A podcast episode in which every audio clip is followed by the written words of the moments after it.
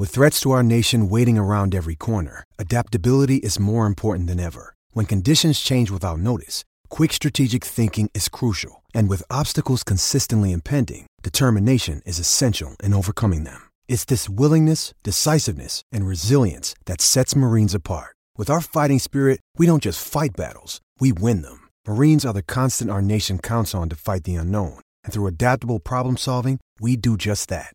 Learn more at marines.com. When you need mealtime inspiration, it's worth shopping Kroger, where you'll find over 30,000 mouthwatering choices that excite your inner foodie. And no matter what tasty choice you make, you'll enjoy our everyday low prices, plus extra ways to save, like digital coupons worth over $600 each week. You can also save up to $1 off per gallon at the pump with fuel points. More savings and more inspiring flavors make shopping Kroger worth it every time. Kroger, fresh for everyone. Fuel restrictions apply. Another day is here, and you're ready for it. What to wear? Check. Breakfast, lunch, and dinner? Check. Planning for what's next and how to save for it? That's where Bank of America can help. For your financial to-dos, Bank of America has experts ready to help get you closer to your goals. Get started at one of our local financial centers or 24-7 in our mobile banking app. Find a location near you at bankofamerica.com slash talk to us. What would you like the power to do? Mobile banking requires downloading the app and is only available for select devices. Message and data rates may apply. Bank of America and a member FDIC.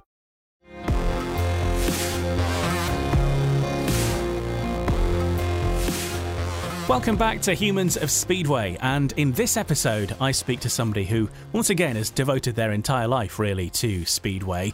Helen Charlesworth is a writer and an author. She's contributed to a couple of programs, particularly at Plymouth and at Newcastle. She's also an author. She's written a couple of Speedway novels, one of which features Jason Doyle in a time travelling epic. We'll hear more about that fairly soon. As we head towards Halloween at the time of producing this particular episode, how about an actual Speedway ghost story? More details about that to come as well. And of course, Helen chooses her Speedway Paradise too, all time 1 to 7 at the all time location, and it's definitely a battle of the Speedway eras pudding bowl helmets versus the latest technology. Who will win? Uprights versus laydowns. Uh, we'll hear that battle in full between now and the end. But it gives me great pleasure to welcome to Humans of Speedway, Helen Charlesworth. Thank you for inviting me on your show, Ian. It's a pleasure to talk to you. So let's let's talk about your um, history in, in speedway then, because everybody starts somewhere and gets involved in the sport somehow. So, how did you come to to end up in the wonderful world of speedway in the first place? I first went to Speedway at Newcastle Park in the summer of 1976. I'd just had my 11th birthday, so I was old enough to go. I had been begging to go since I think the year before. Newcastle opened up in 1975. There'd been a, a few years gap, you know, they'd obviously ran since 1929. I wasn't around then, of course, but um, I'd been into bikes for years. When I was seven, I used to go out on the back of my dad's motorbike, and um, I think when they opened in 1975, my friend Susan at school, she went with her dad, and I was so envious. I'd seen it on um, World of Sport, I think the program was, and I'd read about it in the newspapers, and I begged and begged to be able to go. So, like I say, I just turned 11, and my parents let my sister take me to the Speedway, and it was the most exciting thing I'd ever done up till that point in my life. You know, it was just I went in the stadium, it was huge, loads of people. And then when the bike started and the noise, and you know when you know you've fallen in love? Oh, yeah. That's how I felt. I really did. It was just this, this over excitement. It's like, this is wonderful. This is what I've been dreaming of. It was just what I thought it would be. And it's it's not so much as well the just purely the excitement of the racing. It's the whole atmosphere that you find that you get consumed by. Did you find that as oh, well? Yeah, well, I remember when I first used to go, um, there's a metal fence at Newcastle that you have to stand behind, and there's the Greyhound track, then the track. And I remember I kept finding myself on the wrong side of this metal fence.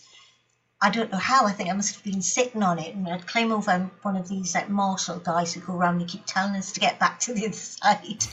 and you, you know, you just so I must have been trying to get closer and closer to the track without realizing it. You went along for the first time, and obviously that wasn't the last time you went because you, as you say, you were consumed by it, and um, you kept uh, getting drawn back week after week. Yeah, I, I think that first meeting I went to was Crayford.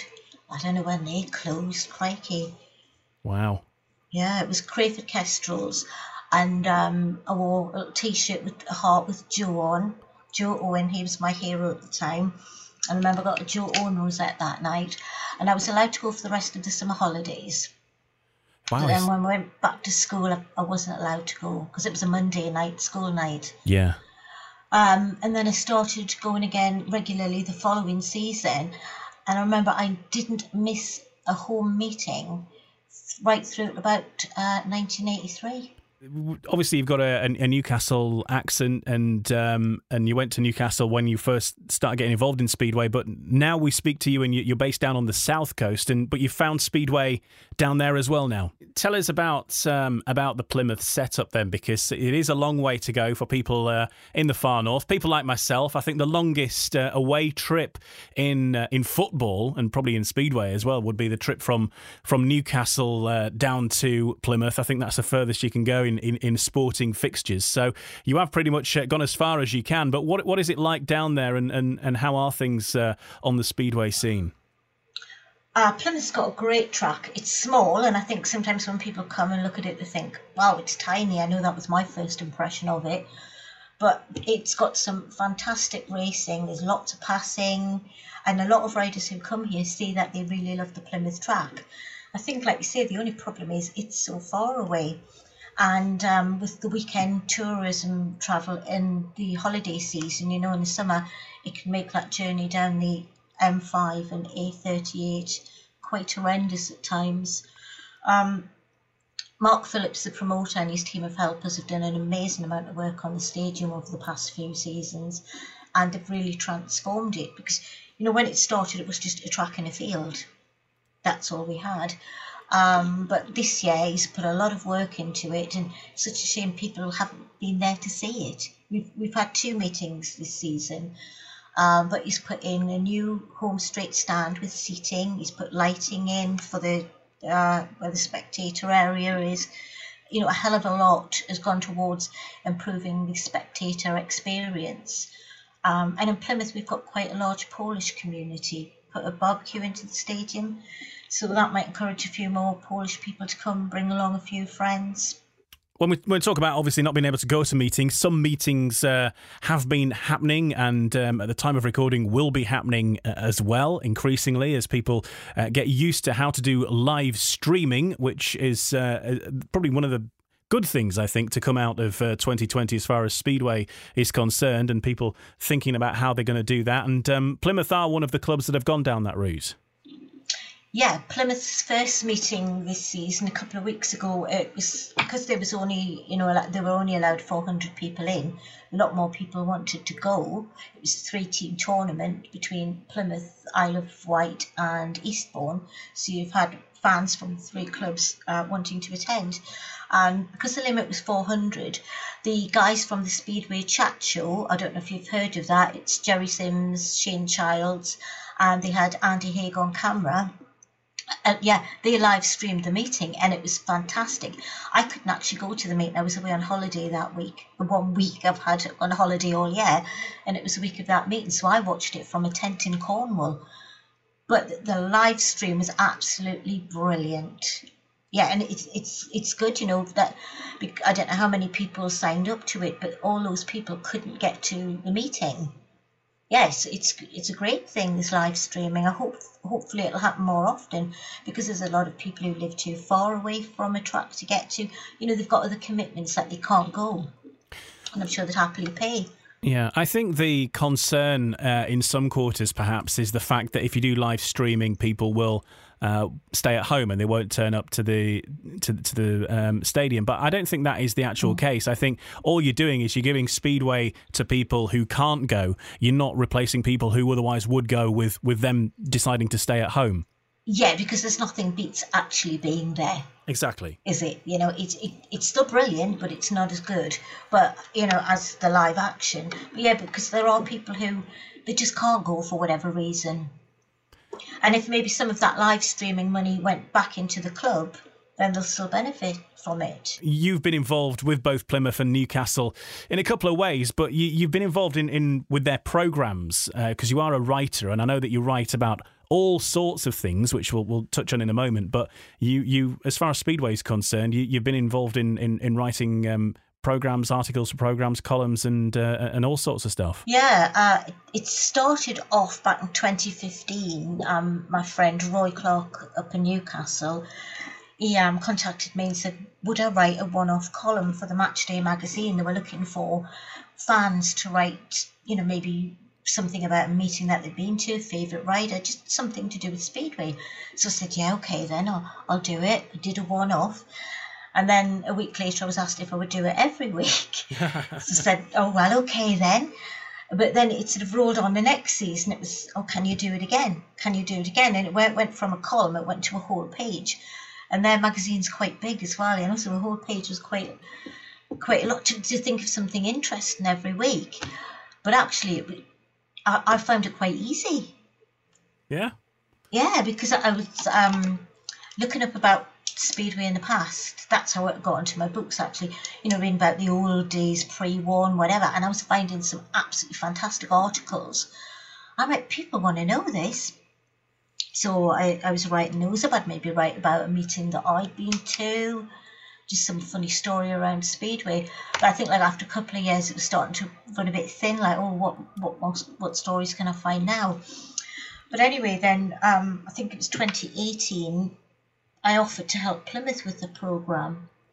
So started out again doing you know the same thing, writing a story. And then the following season, I ended up writing all the articles. So I was writing the stories, um, like the away team, uh, quizzes, interviews, word searches. So it, it just sort of slowly started to snowball where I took on, started with a column and I ended up writing a programme each week. Yeah, that's kind of um, media in general. You, you, start off helping out, and before you know it, you're running the joint. It's, mm. just that's kind of how it, how it works, I think. Um, but um, yeah, and because you you um, are a bit of a sort of historian uh, as well, or with, certainly with a with an interest in history, aren't you? So obviously that would mm. naturally appeal to you, uh, merging the two.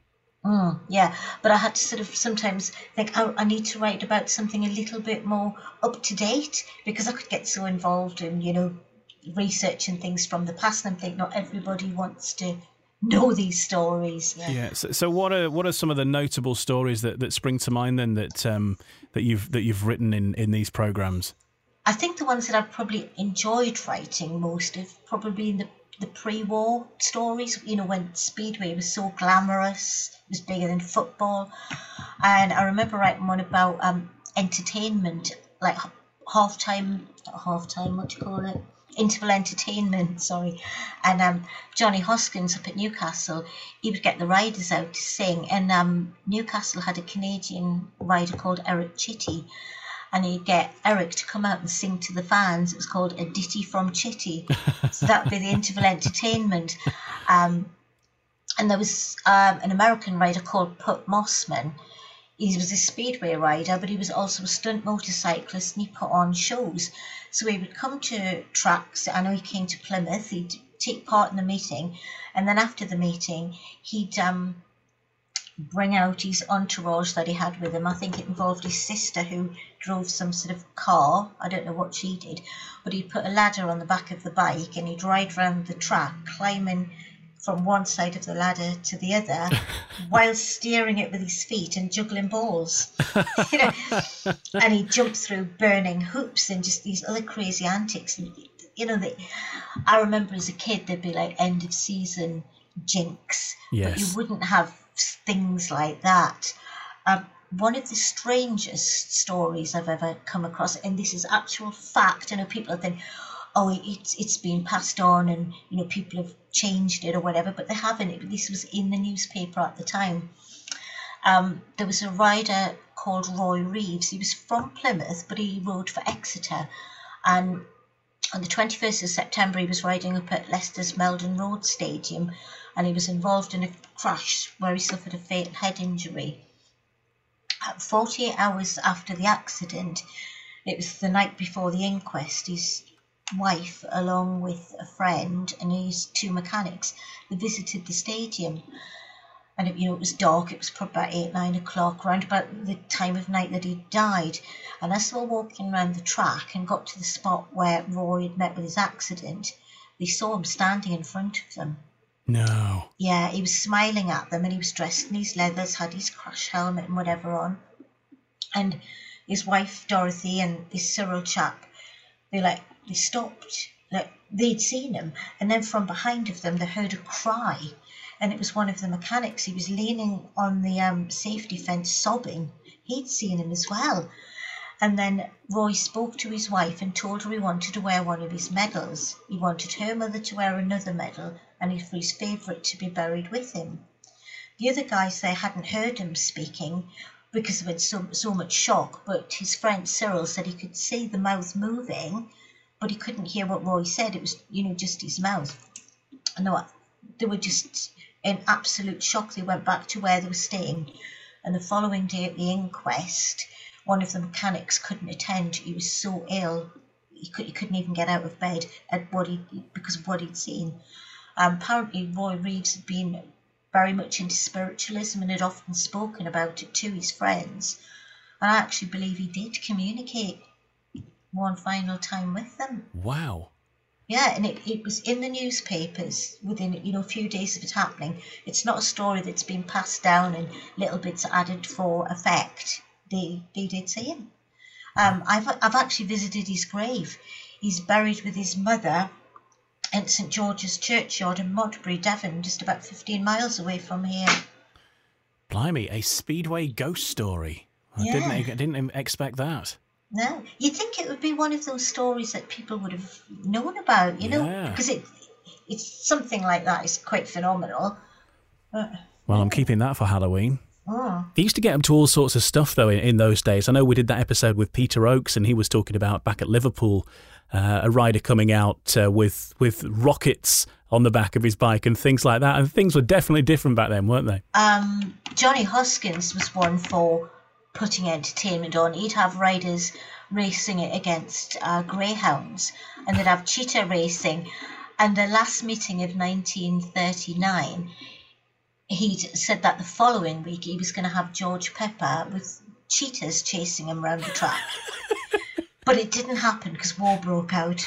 Phew, thank goodness for that. Yeah. I think that's probably the first time I've ever thought there was a good job war broke out.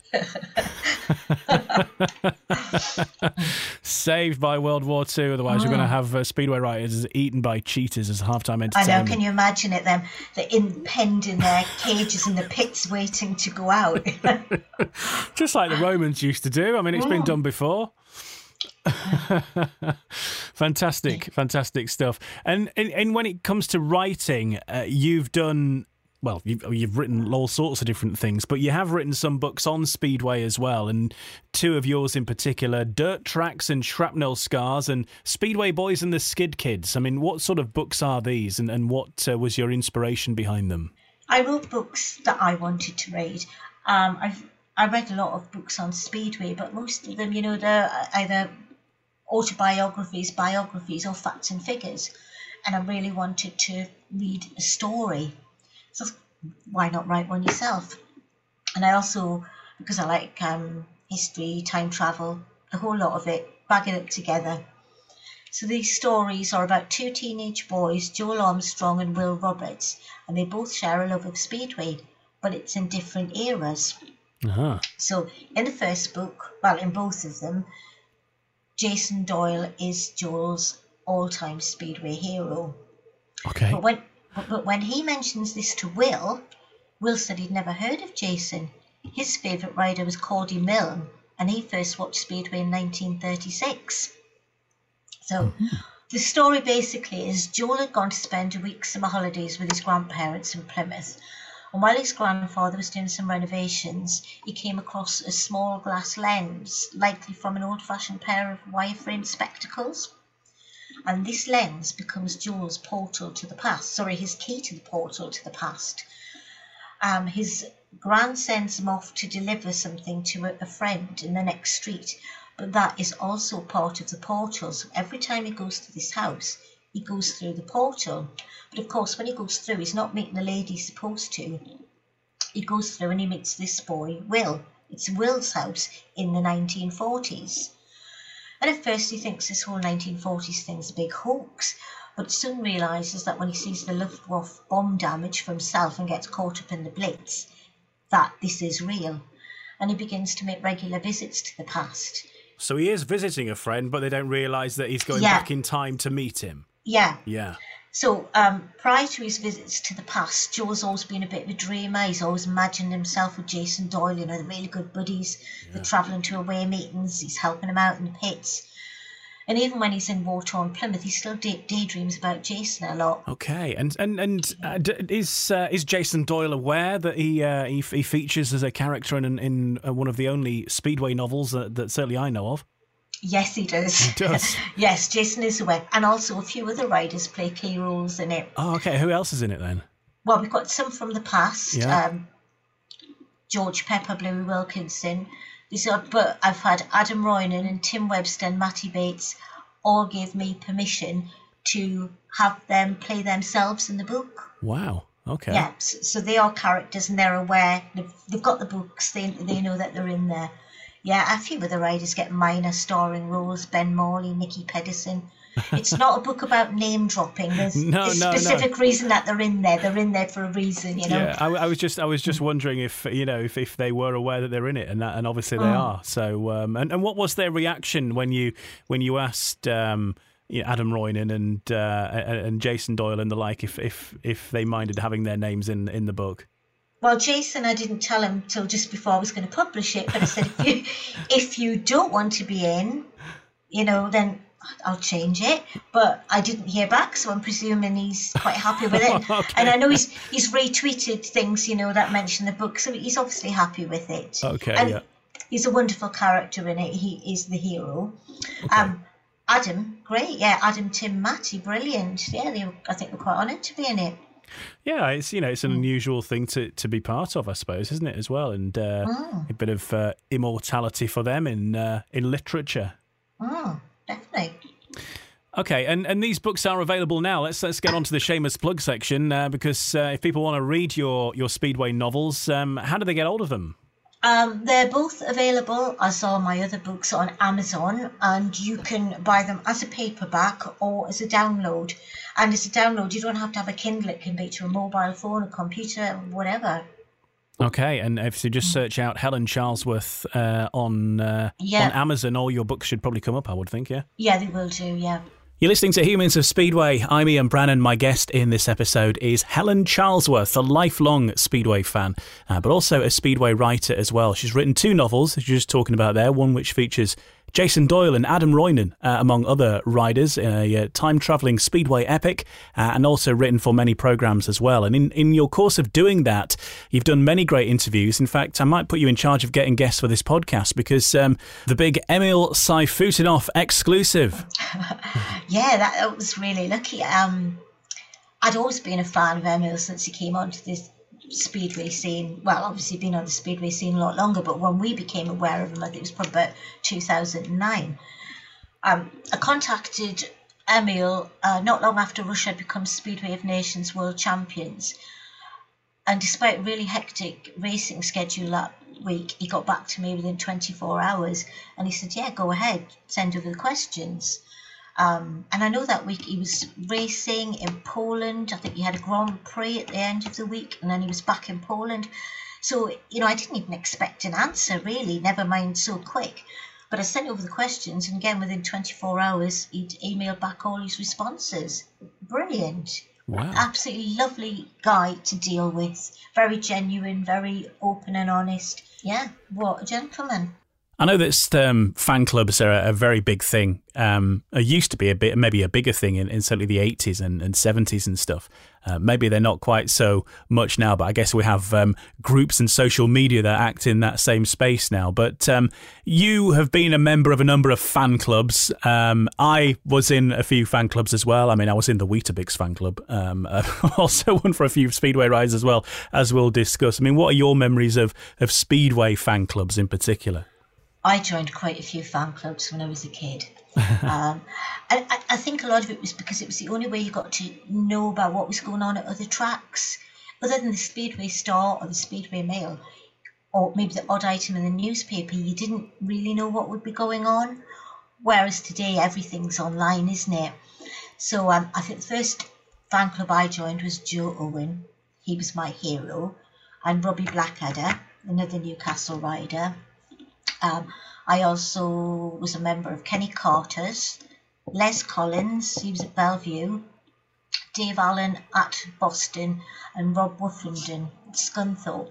Um, I've got an interesting story about Rob Woffinden actually. Um, Okay. When I was when I was seventeen, um, I went down to Scunthorpe to watch them take on Newcastle, and I must have let his fan club secretary Julie know that I was coming down.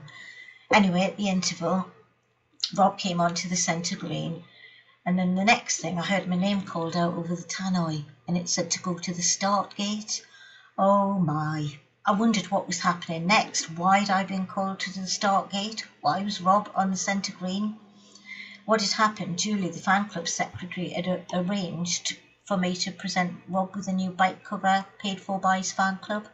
Oh, I was so embarrassed. Wow. I was really shy.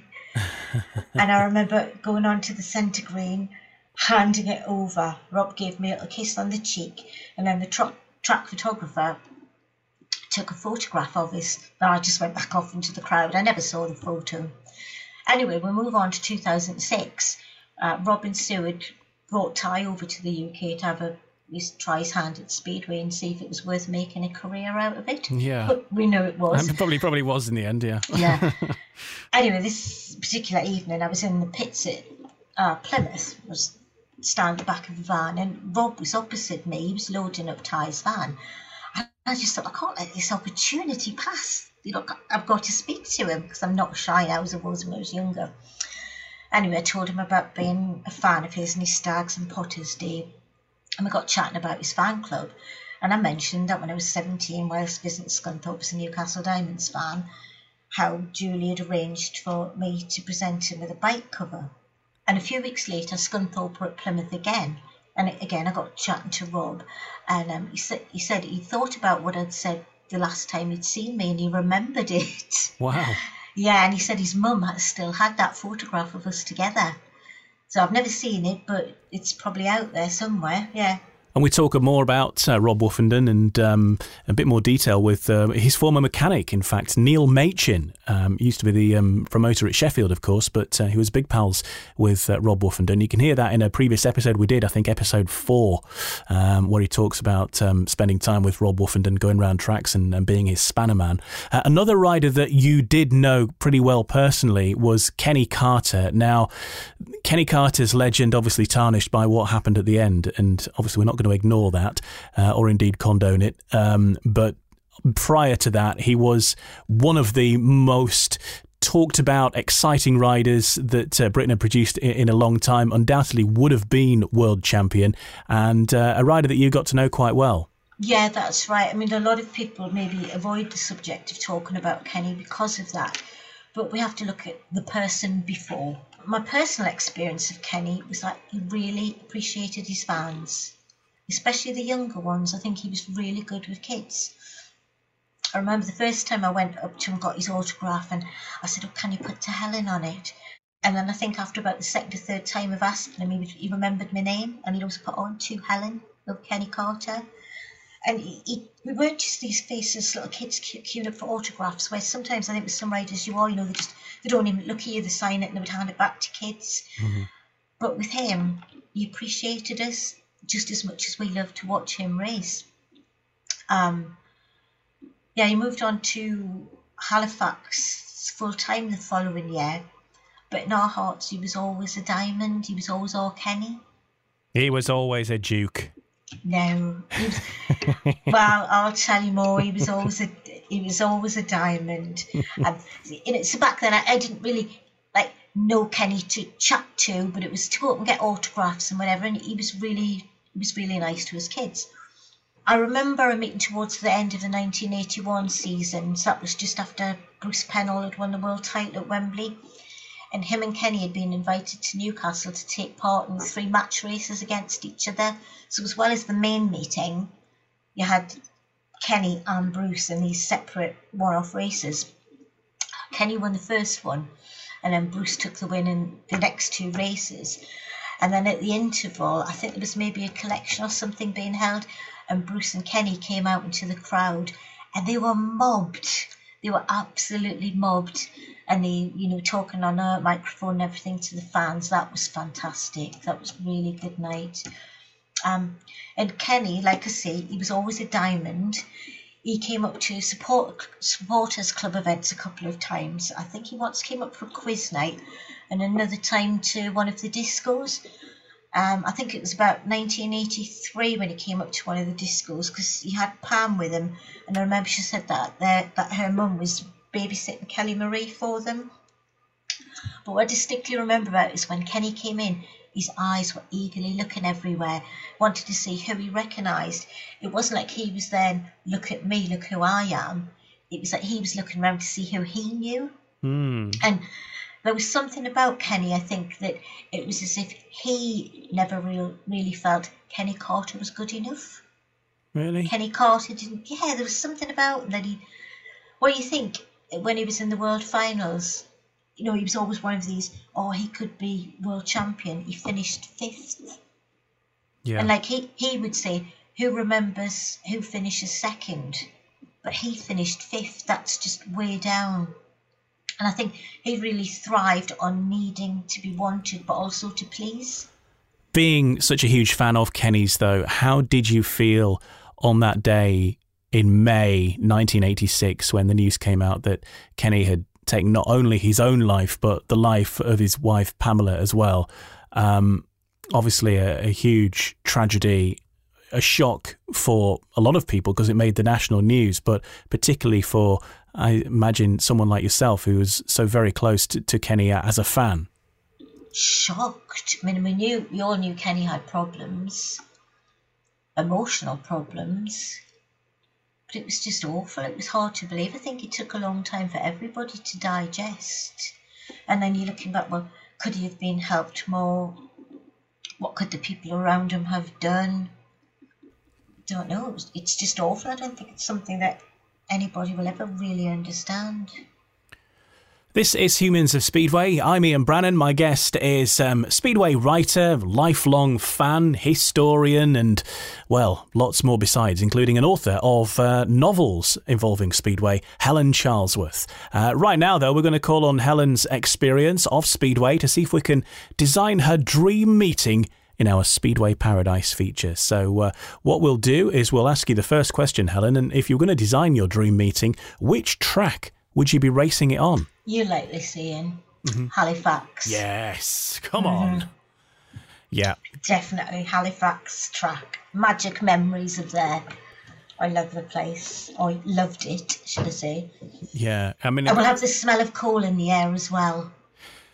yes, it was, Yes. and and I mean, you know, we, we- we're sort of talking beyond the um, this uh, particular question, I guess, here now. But you know, it was it, for people who never went to the Shay. It, it, Halifax is a very rugged location uh, in terms of. I always remember the you know the hillsides surrounding it. You know, it had these sort of Yeah. moors kind of around the, the, the, the top of, of Halifax that you could always see, and then the the stadium down in, in the town in, in a valley, and you know it's, it's sort of in quite an imposing location, really.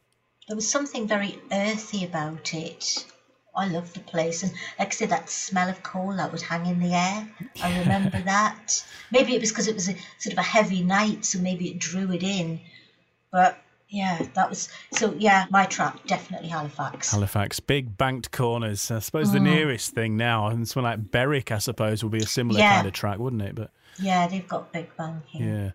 Yeah. Um, the stadium that you'd put that track in, then, if you could have any, based on the facilities, the stands, the anything else that you sort of uh, uh, really uh, care to uh, include. I mean, which stadium would we would we put the Shays track in? Got to put it in Wembley with its twin towers. Oh yes, Big yes. stadium, capacity crowd.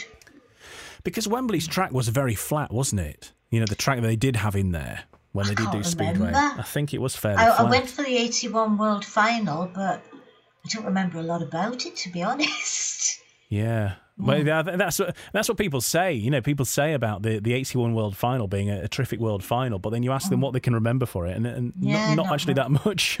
I remember at the end taking off my Tommy Knudsen rosette because I'd wanted Tommy to win, and he didn't. Ah. And I'm taking that off. That's probably actually talking about Wembley. I, I was telling one of my friends a few years back, Keith, about the meeting, and he went, "I was with you," and I, were you? he said, "Yeah, I was standing next to you and your sister."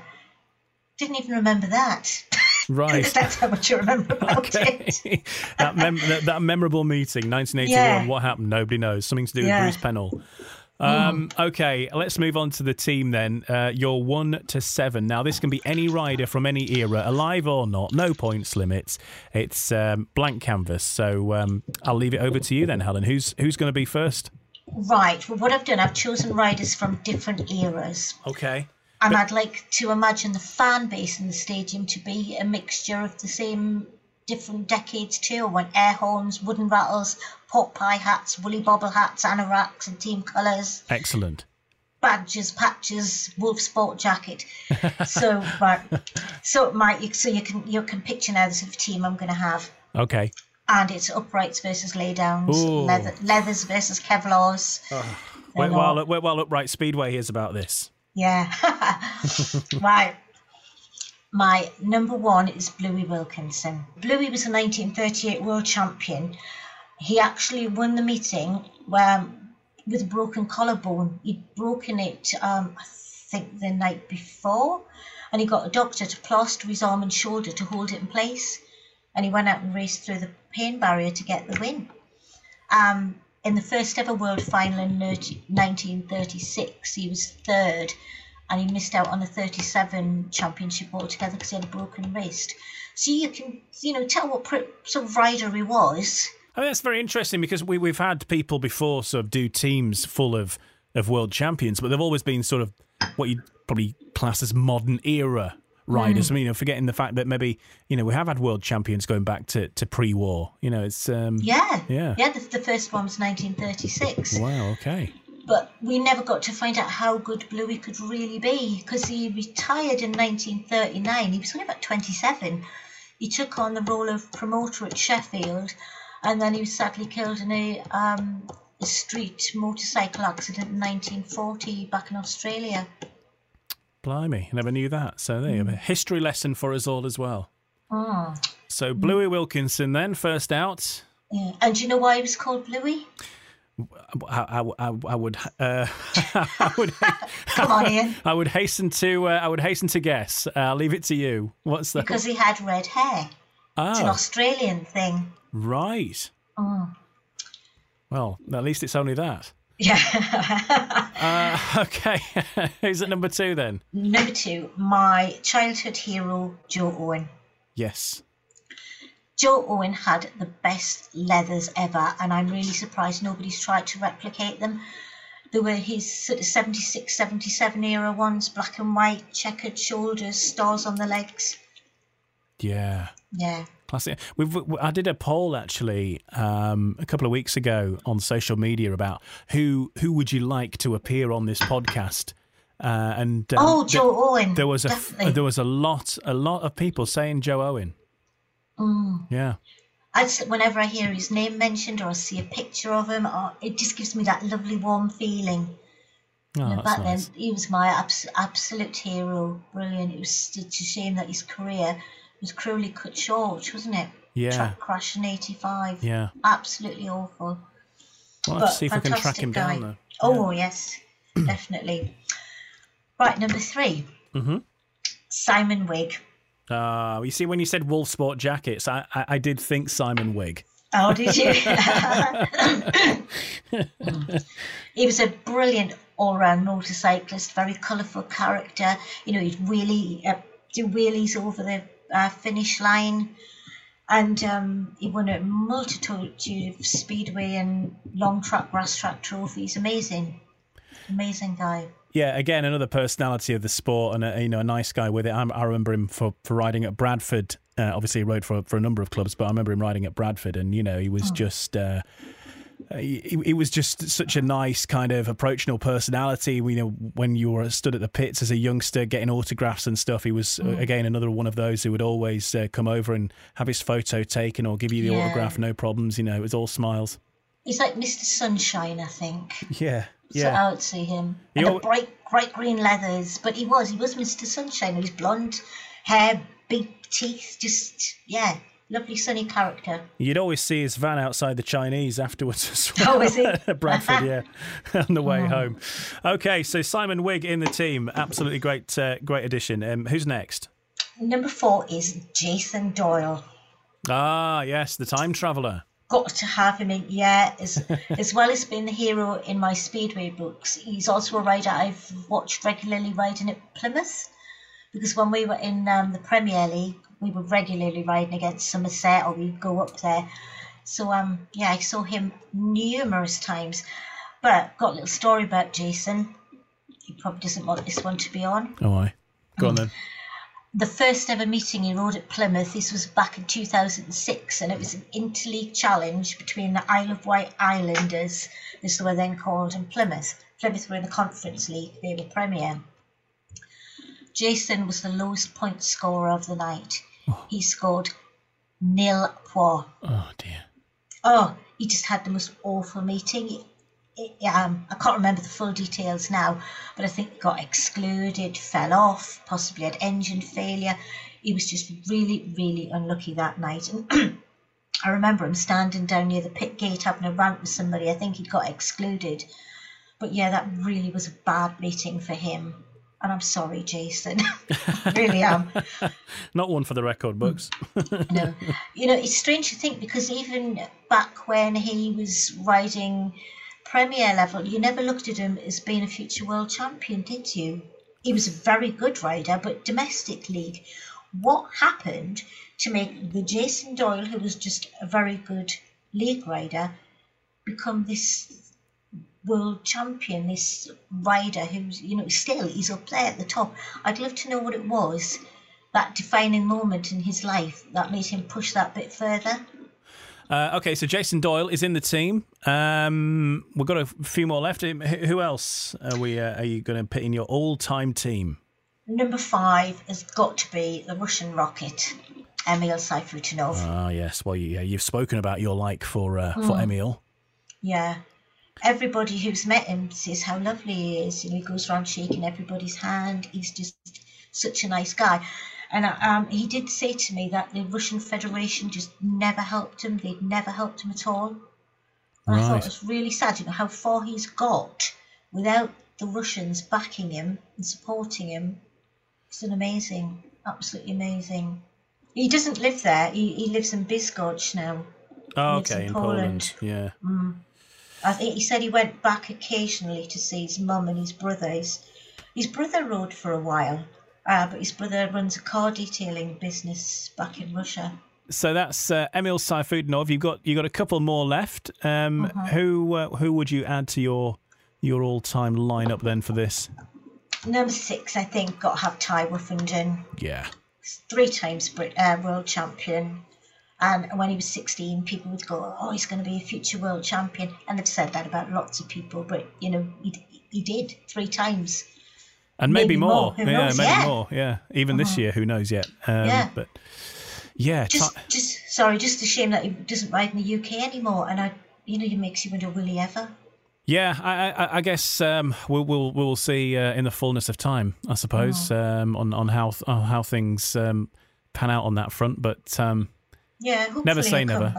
well, look at Jason Doyle and Nicki Pedersen were going to ride here this year, weren't they? Yeah, yeah. And so yeah, maybe Tai can be enticed back. And Jay, uh, Jason Crump as well, of course, who uh, yeah. is back here. But uh, I think looks like most of those teams are going to be uh, ready for next year as well. That's got to be good news. So we, we will mm. hopefully get to see them uh, eventually. And one last place left then. Who's it going to be? Right, my number seven goes to George Pepper. You've never heard of him, Ian, have you? No, but you did mention him, I think, earlier. I did. He was the 1939 captain of the Newcastle Diamonds. He was a Canadian. He's in my book. But what also made me choose him is because during the Second World War, he didn't go back to Canada like a lot of riders did. They went back home. He stayed. He joined the RAF. He was a pilot and he was an ace. George Pepper's brother came over with him from Canada, Jim, his kid brother Jim, and he acted as his mechanic.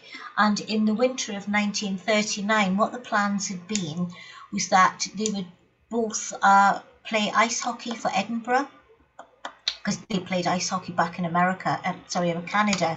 But when war broke out, instead of because all sport stopped, they both joined the um, RAF. And George Pepper was killed in a training accident in 1942, November 1942. He took a plane up for a test flight with two other guys on board, and they were all killed. It crashed to the ground, went up in flames, and then a year later, his kid brother uh, Jim was killed. He'd been on a sortie over Berlin. They were flying back, and the plane got hit, and it crash landed uh, some little island just off Holland.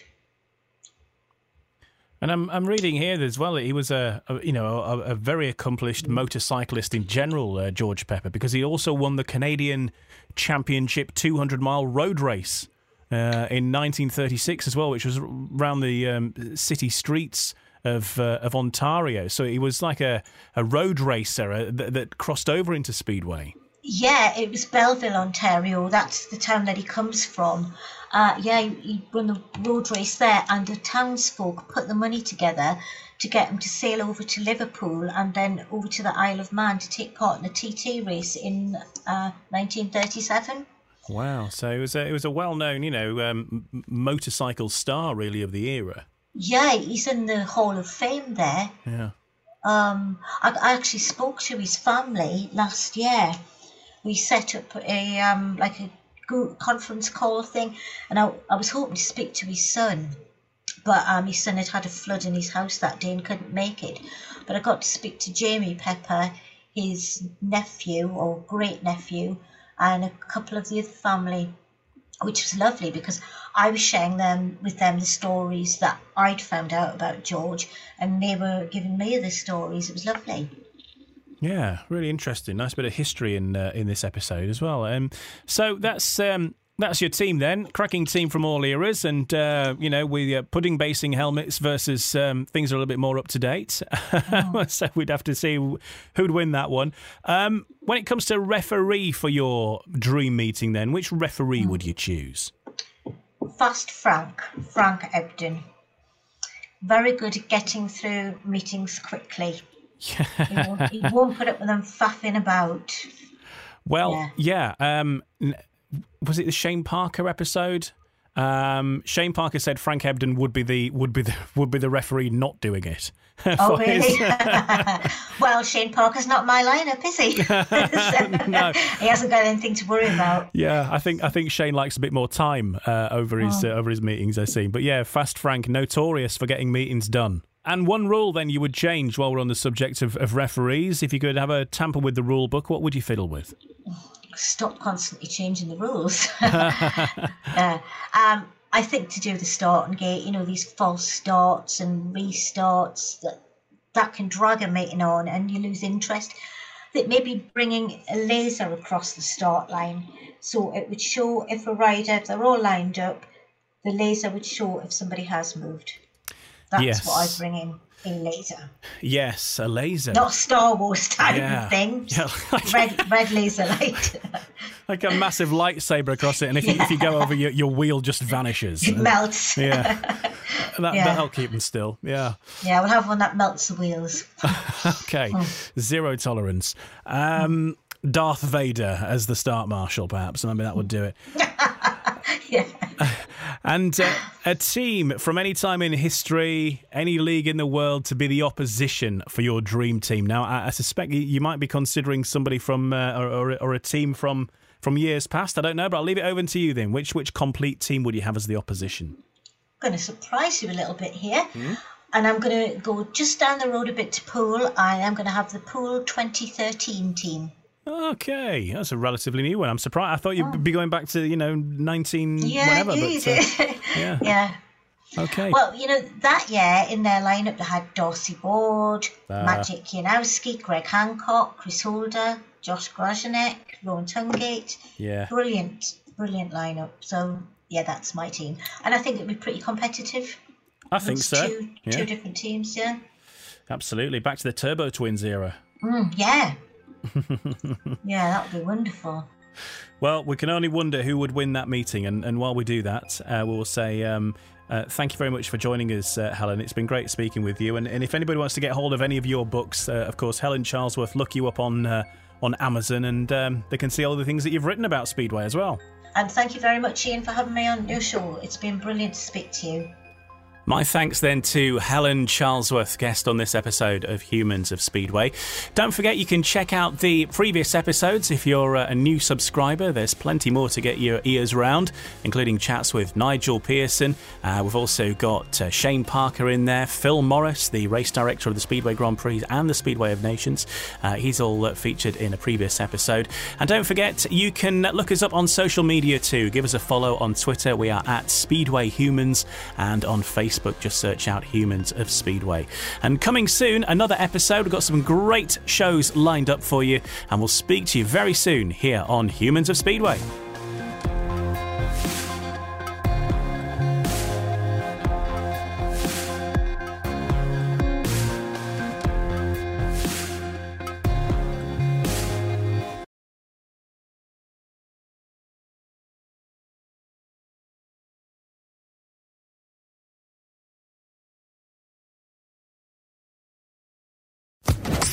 Social Podcast Network. Judy was boring. Hello. Then Judy discovered ChumbaCasino.com. It's my little escape. Now Judy's the life of the party. Oh, baby, Mama's bringing home the bacon. Whoa, take it easy, Judy. The Chumba life is for everybody. So go to ChumbaCasino.com and play over 100 casino-style games. Join today and play for free for your chance to redeem some serious prizes. chumba ChumbaCasino.com. No purchase necessary. Void where prohibited by law. 18 plus terms and conditions apply. See website for details.